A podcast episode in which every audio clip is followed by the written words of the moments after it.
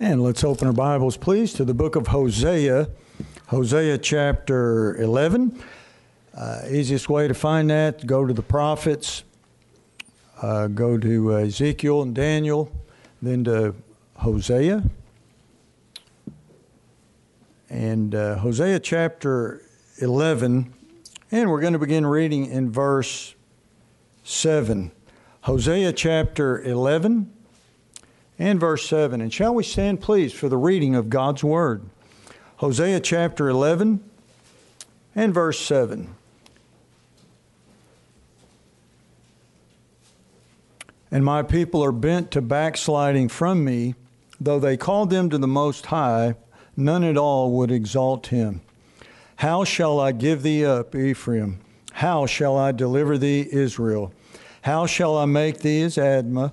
How shall I set thee as Zeboim? Mine heart is turned within me, my repentings are kindled together. I will not execute the fierceness of mine anger. I will not return to destroy Ephraim, for I am God and not man, the Holy One in the midst of thee, and I will not enter into the city. They shall walk after the Lord, he shall roar like a lion. When he shall roar, then the children shall tremble from the west. They shall tremble as a bird out of Egypt, and as a dove out of the land of Assyria, and I will place them in their houses, saith the Lord. Ephraim compasseth me about with lies, and the house of Israel with deceit.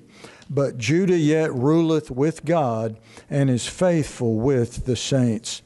If you look back at verse 8, this is the uh, text and the title how shall I give thee up, Ephraim?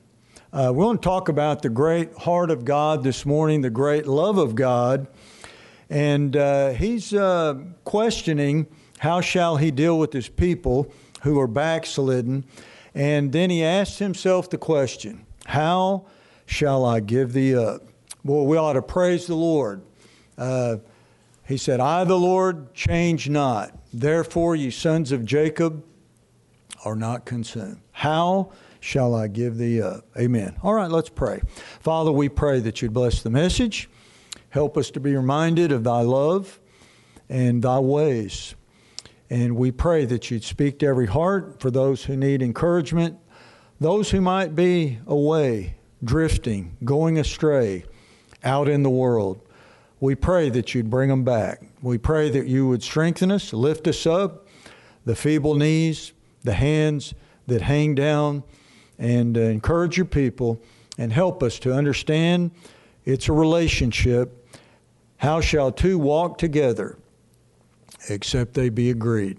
Help us to know your word and study it. We pray that you'd use this time to remind us of these things and to establish these things in our hearts. And we pray that you'd give us power and direction and guidance to preach and to hear thy word. And we ask these things in Jesus' name. Amen. And you may be seated. How shall I give thee up? When we think about the great love of God, for God is love, and the great heart of God for Israel, his chosen people, and also in this dispensation in which we live, his heart for the every member of the body of Christ in the New Testament age. We know that He loves us, but we also need to remember something God is long suffering. Now, that means He will suffer long, He's very patient, but it does not mean that He will suffer indefinitely. He's not going to suffer and wait and wait and wait and wait and wait and wait and wait. He will suffer long, but there is a limit to his patience. He said in Genesis 6, My spirit shall not always strive with man. So we need to learn two things this morning. We want to talk about this by way of introduction. His love for each of us. Uh, God loves you. God loves me. You know, the Bible says He has every hair on your hair numbered. He knows how many hairs you lost when you combed your hair this morning. He has every. The Bible says that He hears our breathing. Some of us don't have any. Uh, or how many turn gray. Yeah, he, he knows everything. He loves us. You know, God hears our breathing, He knows the rhythm, He even knows when we sigh. He, he hears and knows everything about us. If we know His love for us, we know this, we need to understand the doctrine. What does the Bible teach about our relationship with Him, sin, being saved, being forgiven?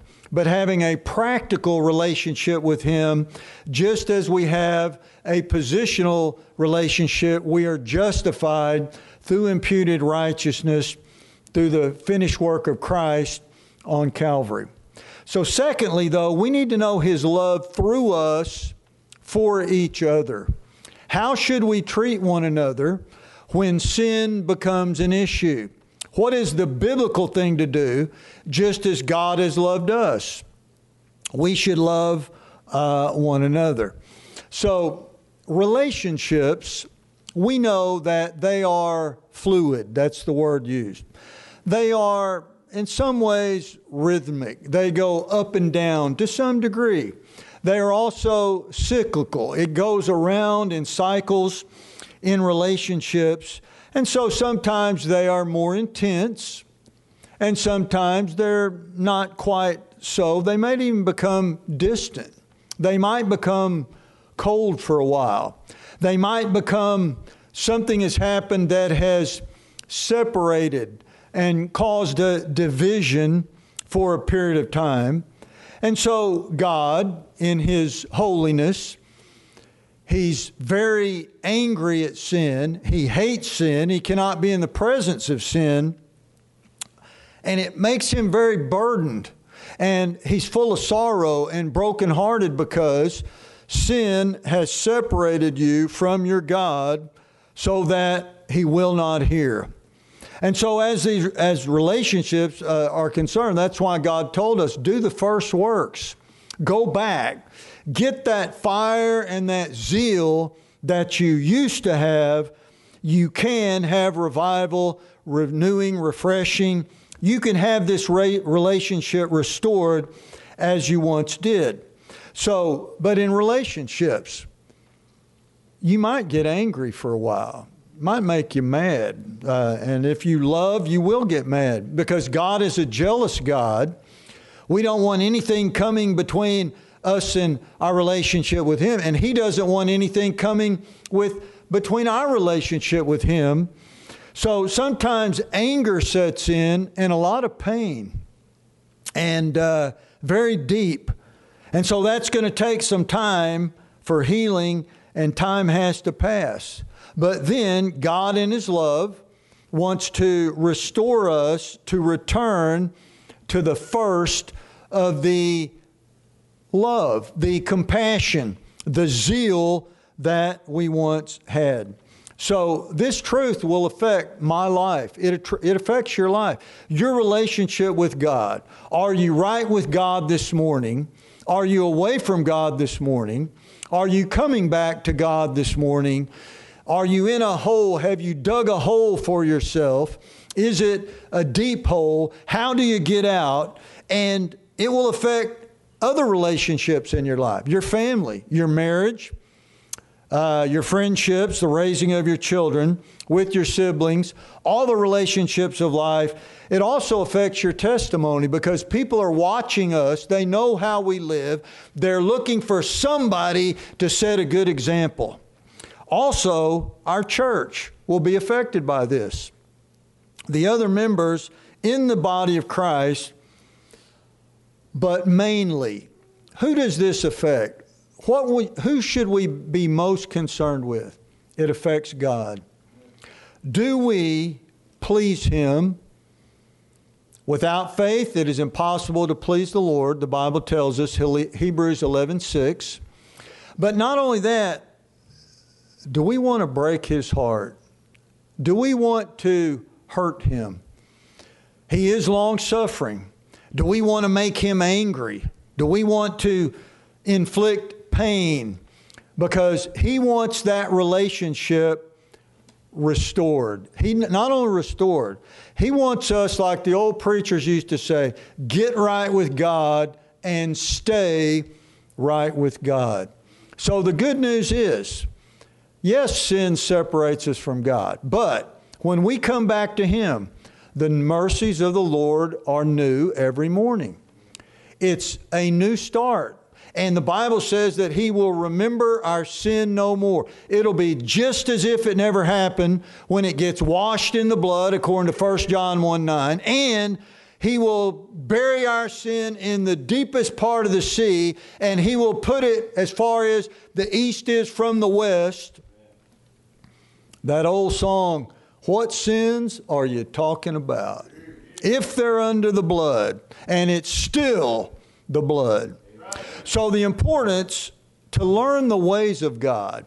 You know, it says in Psalm 104 God taught his uh, ways or actions to Israel. They saw what he did, but only Moses knew why he did what he did, the ways of God. So God wants to reveal these things to us.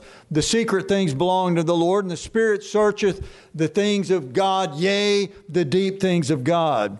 So if we want to know the mind of God, the heart of God, the methods of God, Hosea is an amazing book that teaches us about the great love of God the holy God who hates sin, but his relationship with a wayward people. So, Hosea is a story about love between God and his people. And God was so angry at Israel that, and, and, a lot of people can't handle the Bible, but this is what it says God told Hosea to marry a prostitute. Her name was Gomer and she was unfaithful, and she was a cheating woman who abused the love of her husband. And this was to be a picture of how Israel was treating Almighty God. And we need to remember that covetousness is idolatry. You say, Well, I'm not bowing down, worshiping any idol. That, that's not the issue usually in this dispensation. If you love anything and you, you are greedy and you crave it and you will put that before Him, it's a type of spiritual adultery, cheating on our Lord. So there's much for us to learn about this relationship and in this relationship because God demands certain things.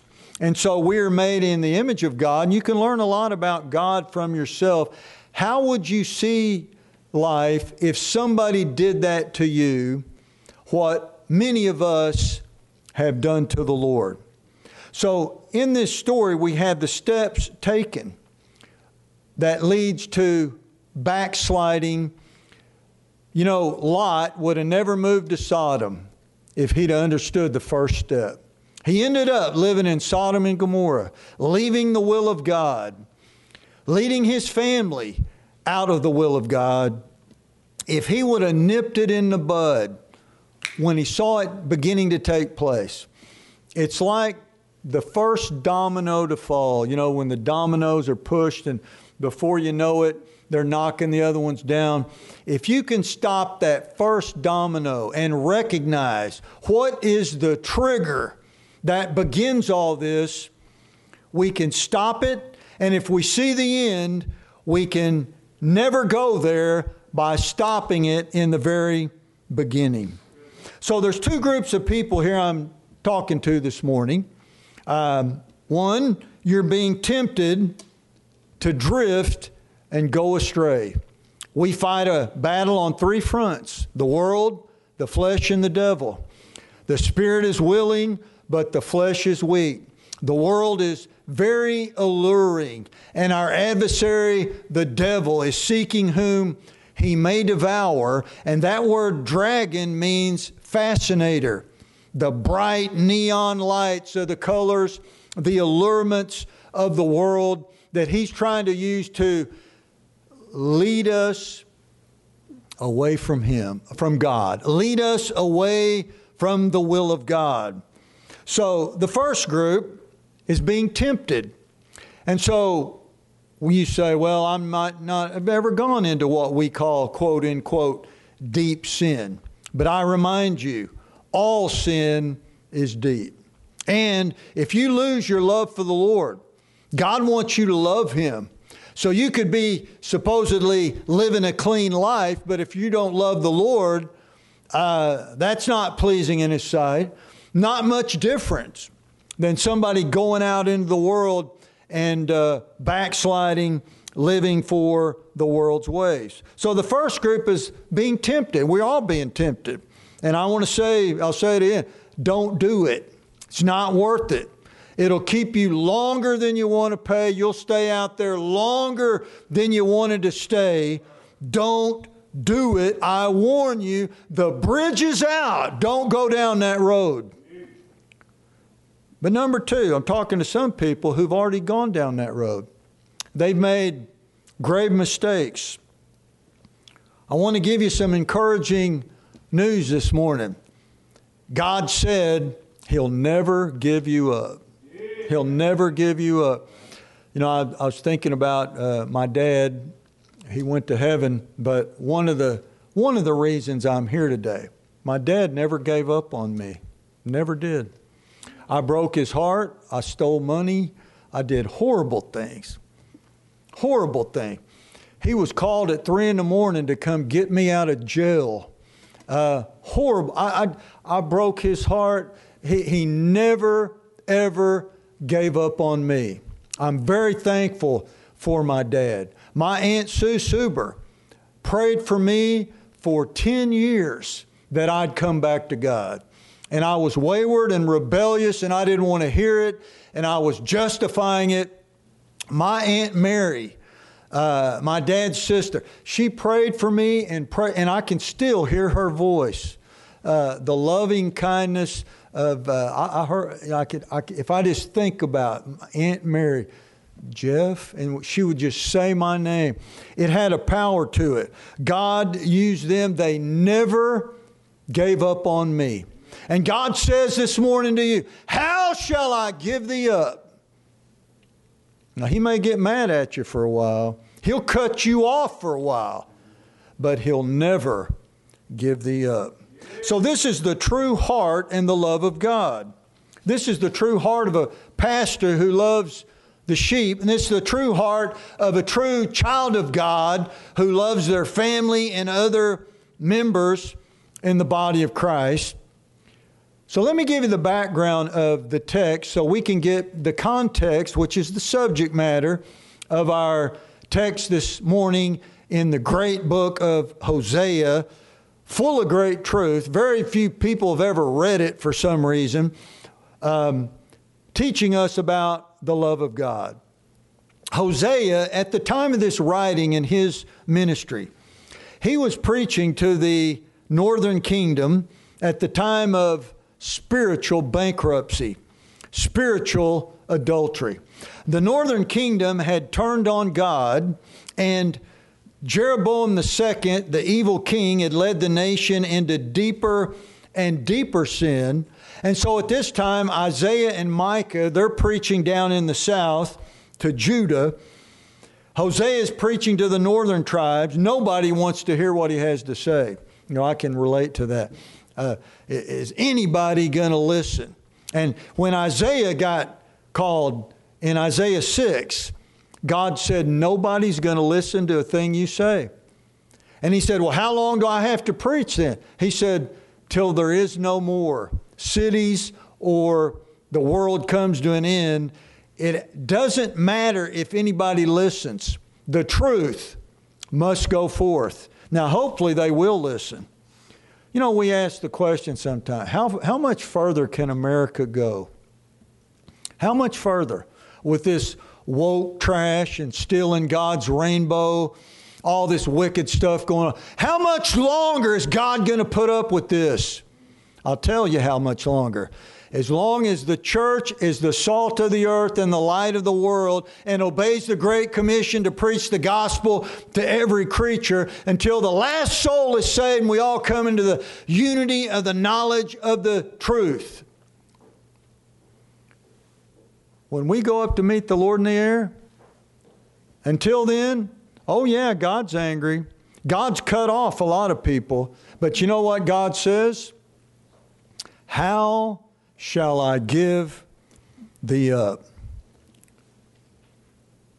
So judgment, follow me, seemed improbable.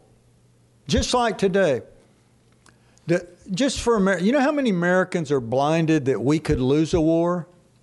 We think we're somehow invincible, but God's in control. We don't know how much longer the economy will make it, and our even our infrastructure will make it with the political flavor of the time and all these things that are going on, the perilous times we live in in the last of the last days. Seemed very improbable. Seemed it for Israel. They said, There's no way this could ever happen. Well, in 721, the Assyrians invaded, took away the people captive to a foreign land, repopulated it with other nations of people. They married and raised children with what Jews remained. They became known as Samaritans. They didn't think it could happen to them. I don't know why we think we're better than Israel. If it happened to Israel, how could it not happen? I'll tell you what, we have been invaded. Man, it's quiet. It's already ha- it's already happening. We're being invaded. Look what's happening. So, from the heart of God, he said, How shall I give thee up? Do you realize they were going up to the mountains in the high places, in the hedges, and building altars and setting up their idols and offering sacrifices? And there, there's amazing verse there in chapter 11 later on that says that he that has sacrifices, let him kiss the calves. God says, if you want your idols, just go ahead. How bad do you want it? Just bow down and worship it. Kiss the statue. God was so angry at that point. Now, when the book begins, God tells Hosea to marry Gomer. She becomes an unfaithful wife to him. They are already spiritually bankrupt. They're gone. They have not listened to the prophets. The government is corrupt at that time in Israel. The people have wholeheartedly followed this. And he said, Take unto thee a wife of whoredoms. Very strange story. Remember, God is God, and the Bible was written for man, and the Lord can do whatsoever He wills. And so, the, the first thing I want to say simply is if you haven't gone down that road yet, don't do it. It's not worth it. If, you know, the children ought to be, if you've never smoked your first cigarette, take that first puff, don't do it. If you've never taken your first chaw like Walt Garrison, who was a bull rider and a fullback for the Dallas Cowboys, little pinch between your cheek and your, you know, I used to do that. I, I remember when my, my uncle's spit cup fell over in the feed truck, man, he got so mad. We're bouncing along in the cow pasture, and he had his spit cup, and that thing, bam, went all over him. You just have to know, and it had that much in it. You'd have to know what I'm talking. It was that full. He he didn't ever pour it out. But uh, don't, if you never taken your first drink, don't do it. Or your first snort, or your first shoot, or whatever that stuff is. It's not worth it. Don't do it. We need to teach our children. Don't do it. You know, we ought to all have a goal that our children would be virgins at the marriage altar. It's possible still in this day and age. Wouldn't it be amazing if that was their first kiss? When the preacher says, Now pronounce you man and wife, you may kiss the bride. You know, and some of them are so experienced. But anyway, wouldn't it be good if it was innocent? Innocent, as God had intended. So, God, in prudence and discretion, foresight, knowing the error of the way, warns us stay faithful, stay true. You know, sometimes life gets boring, I admit, monotonous, redundant. Here we are again, same old black book, same place, some guy yelling at you, same Lord's Day, same Sunday school studying the Bible, same praying to our Heavenly Father, same psalm books. It will be worth it all. I'm telling you. You know, I, I got up this morning and I said, This is the day the Lord hath made. I will rejoice and be glad in it. Even though I don't feel that good. I need to be here. You need to be here. We need to stay right. We need to get right. We need to live by duty. Remember when Solomon made the great experiment in Ecclesiastes? And he got to the end of his life and wasted his life with sin, even though he's the wisest man on earth. He said, Let us hear the conclusion of the whole matter. What was it? Fear God and keep his commandments. For it is appointed unto man once to die, but after this the judgment. Hebrews 9 27. For we must all give uh, appear before the judgment seat of Christ and give an account of the things done in our body We've all seen what sin will do the tragedy, the shipwrecked life, the broken families. We've all seen the ruined health. We've all seen the destroyed relationships. We've all seen the prisons, they're full. The jails are full. The court system is backed up. The hospitals are full. We've seen the degradation of our society, and if anybody had any sense, they'd realize don't go down that road, the bridge is out. Don't go down that road. Now, if you haven't done it, I'm begging you, don't go down that road. You'll regret it. You'll say, Not me, I can handle it. No, you'll regret it. Yeah, you say it's just for a little while. No, it'll keep you so long. Uh, sin will get a grip on you, and you won't even. It'll be difficult to get out of it. So let me give you God's ways, the love of God, the heart of God. We need to know this. The first thing that's going to happen is God's going to say, Don't go. Don't leave me. Don't leave me. And as you go away, there's tears and he's crying and he's brokenhearted. First thing that's going to happen. Second thing's going to happen. Turn to chapter 4 of Hosea. And I want you to look at what God's going to say, and this is going to be God's feeling and his attitude, verse 17. Hosea 4:17. Ephraim is joined to his idols, let him alone. Let him alone. You know, the worst thing that could ever happen is if God decided to let us alone. Just let him go. If they want to commit idolatry, I'm so angry at them, they broke my heart. Just let them alone. So, the time comes when God is so brokenhearted and sin has separated us from our relationship with Him, there'll be a period of time of pain and anger. And you, you know, you can learn about God. If anybody's ever done this to you, you know what it feels like the anger, the resentment. You feel abandoned. How could they do this to you? This is so unfair. God's going to say, just turn them over to their ways for a while. And, and you know, the Bible says when he when he offers for you to come back and you don't come back and you turn your back on God, he still says come back, but you can make God so mad he'll turn his back when you turn your back.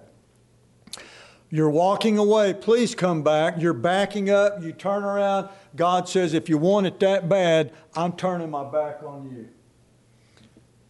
How many times has this happened? How much wasted life?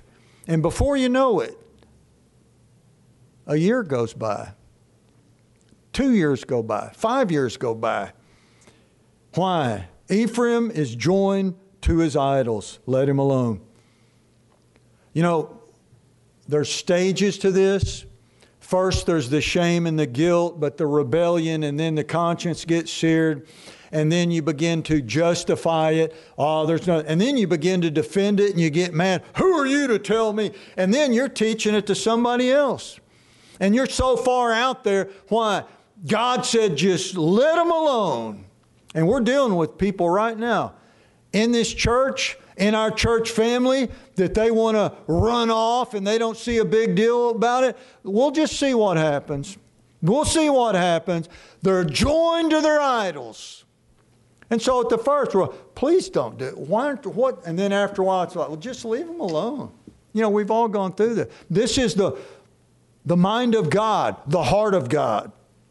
And so he's so angry, he's tired of begging. You know, it says in Jeremiah, Jeremiah was the weeping prophet. He wept. David watered his couch with tears. The book of Lamentations is lamenting over the judgment of God and the weeping over God's people joined to their idols. And Jeremiah prayed for them and prayed for them and kept on praying. And the Bible says, God told Jeremiah, I don't want you to pray for them anymore.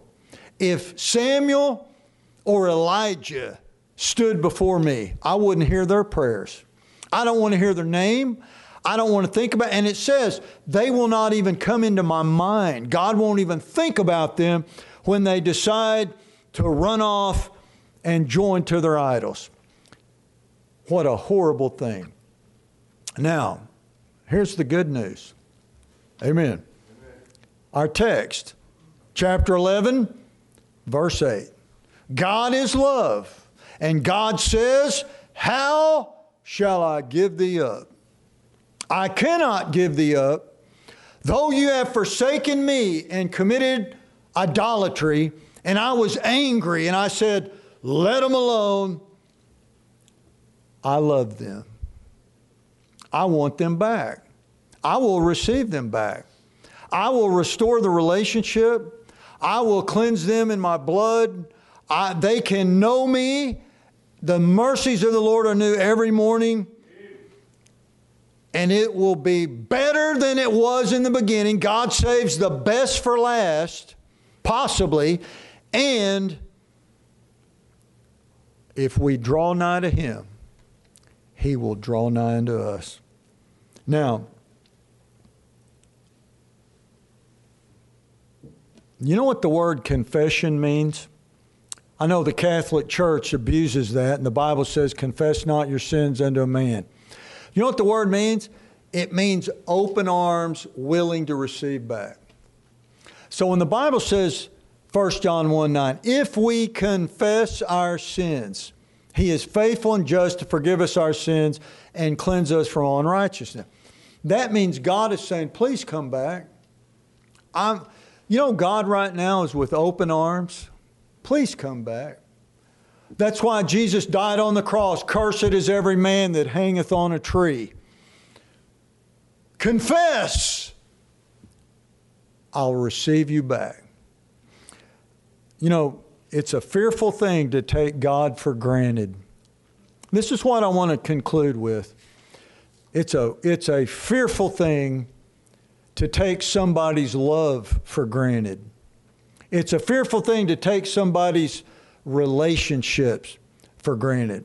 Their love, their true, intimate, emotional expression of a relationship between two And so many people take it lightly. They take their husband for granted, they take their wife for granted. Eh, they'll be there, they're at home somewhere. They take their grandparents for granted. They won't be there forever. They take their, their siblings for granted, their children for granted, their brothers and sisters. They take life for granted. They do. Yeah, tomorrow will come. No, it may not come.